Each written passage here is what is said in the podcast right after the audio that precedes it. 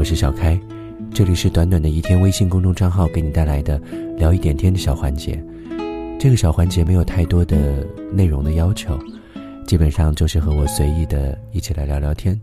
我会把我想到的一些话，没有怎么样组织我的语言，就和你一起来分享。所以你可能听上去会支离破碎，但是我最真实的想法。这两天依然会有一些听众朋友找我来聊天，他们依然没有办法忘记在他们记忆深处的那个人，或者不仅仅是爱，还会有恨吧。因为有很多感情在最后不愉快的结束之后，总还是有被伤害的那一方没有办法那么快的就走出来，他们有来问询我该怎么办。该怎么样忘记一个让自己又爱又恨的人？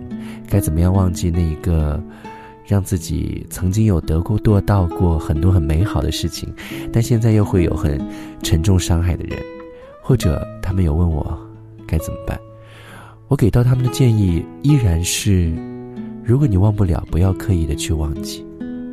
有些人会在你念念不忘的过程当中就被你遗忘了，但我也。很清楚的有跟他们讲，有的人是谁都替代不了的，有的人是你在日后总是会发生很多的感情，会拿来和他比较的，你会有觉得说，为什么现在所遇到的人都没有以前的那么好？为什么他可以这样做，而现在遇到的人不能够这样去做？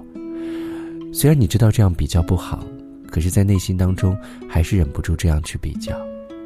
在比较之后，你可能会陷入到一种泥沼之中，这种泥沼会让你没有办法呼吸，因为你会有陷入到对那一个已经是过去式的人的狂乱的想念当中。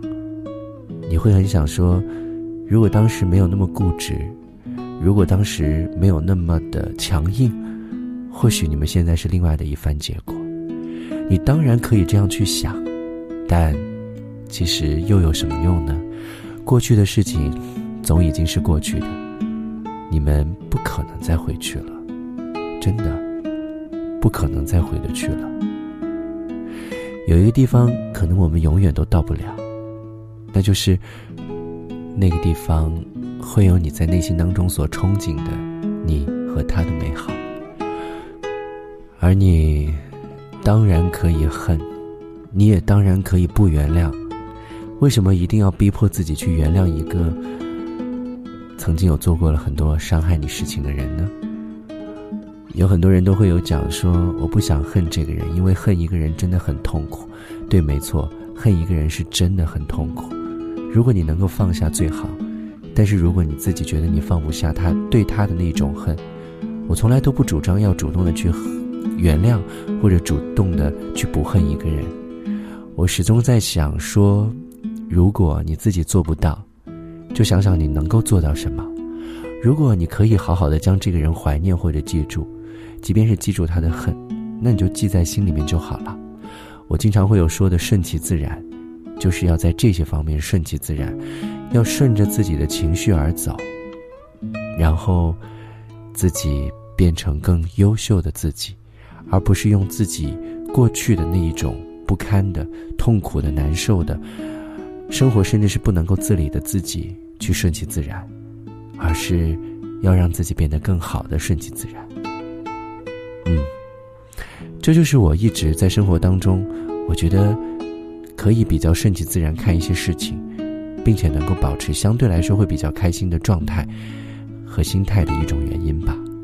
我也希望你能够更成为优秀的自己，不要去比较，把内心想清楚。有一个人是谁都替代不了的，人生日后的留白都可以为了他，但变得更好的顺其自然，就是这样。我是一天，明天见。